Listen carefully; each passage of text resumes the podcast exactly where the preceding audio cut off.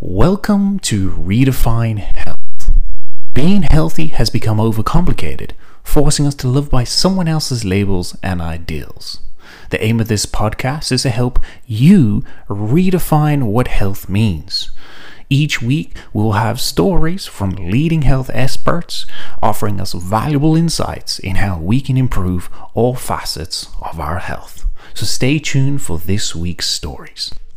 So today's small little episode is just myself talking a little bit of what is self-confidence.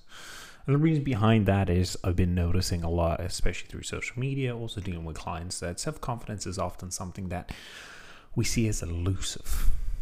We see it as something that is really hard to build or that it can't actually occur. So the point of this small one is just trying to kind of dive into just the little kind of bare bones of what self-confidence is and then we can kind of tackle it as time goes on. So, without further ado, what is self confidence? There are many different ways of looking at self confidence. For most, it's an attitude about the skills and abilities. It often means we accept and trust ourselves. We have that kind of sense of control in our lives.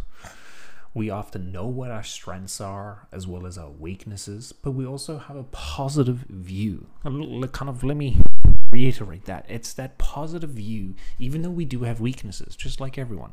But we also set realistic expectations and goals. We can communicate them and we can handle any criticism.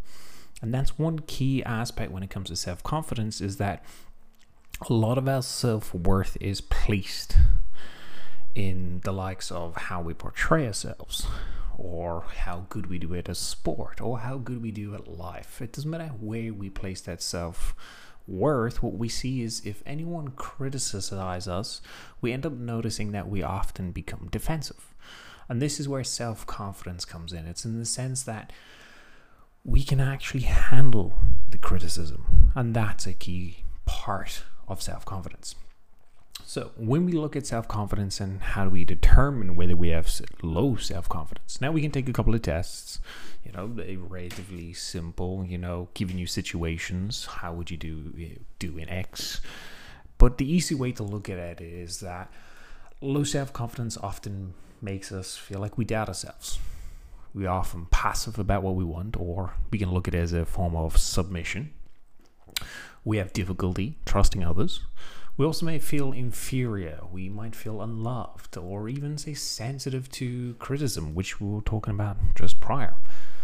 Feeling confident in yourself is obviously depending on the situation, but it's something that can improve as time goes on. So we'll see that you can feel very confident in some areas, but also lack it in others. For instance, you could be very confident in your sport, you could be very confident looking after the kids but you can also feel like you lack it in your own personal relationship. You could feel like you lack it at work.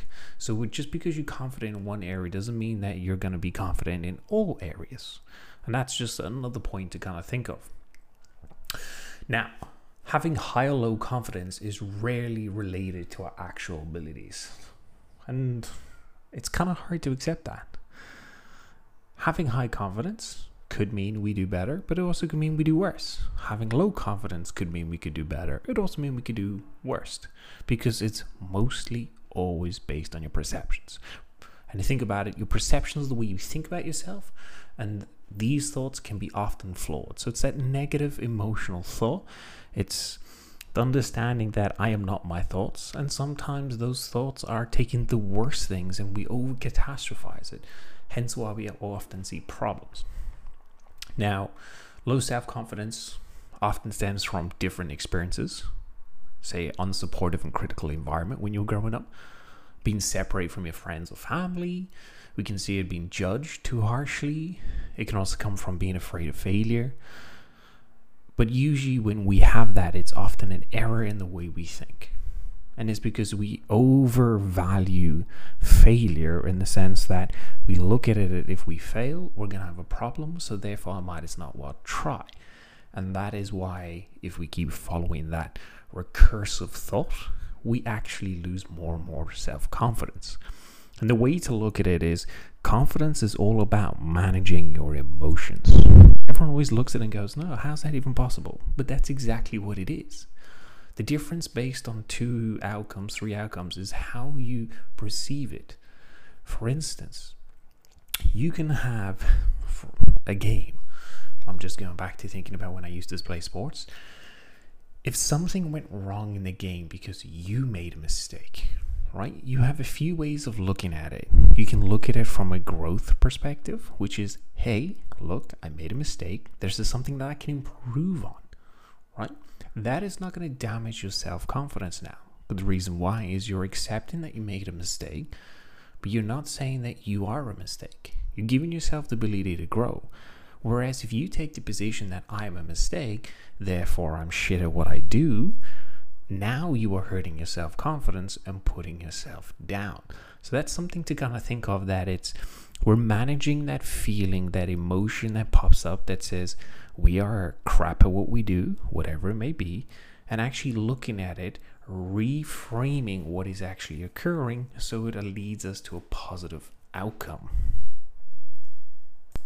So what you notice that when it comes to that inner confidence, it comes down to not often, well, often how we appraise events. So the way we see it, the perceptions we actually look at. So how do we define the event, right?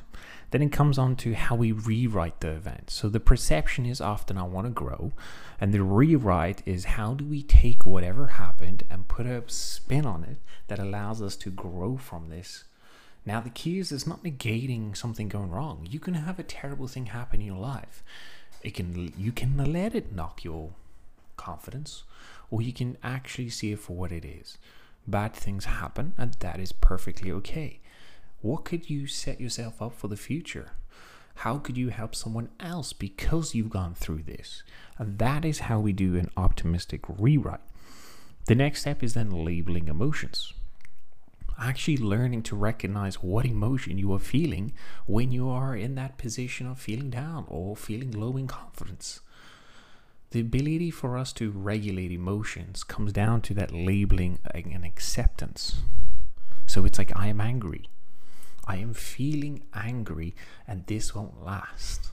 And that's how we do a labeling of emotions that kind of brings us into rehearsing our success which is in order to boost your confidence, you need to be able to see a future where you are more confident. Take the steps, rehearse the steps that get you to that position. And that's something that can take a while.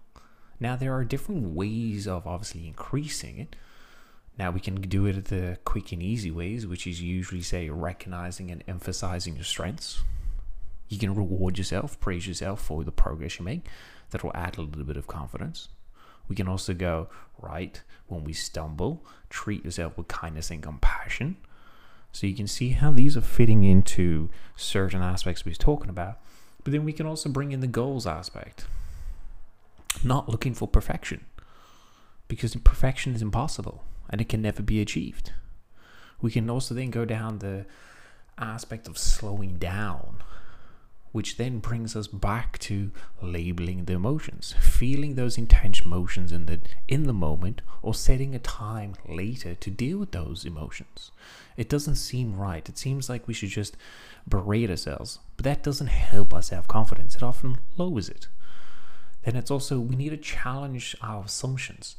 And those assumptions are more about how we look at ourselves, some long held beliefs that we've had about not only people, but also situations and things that have happened in our life. Just because we once saw it that way doesn't mean that's how it effectively is. And then we also need to take a look at past and negative life experiences because our past might inform our future but it doesn't dictate your future. And this is the biggest key. Everyone likes to look for the past for keys. And it there helps explain things, it helps open up things, but it's not dictating the future. Your present is. So if you're living in the past or forever living in the future, you are going to have issues.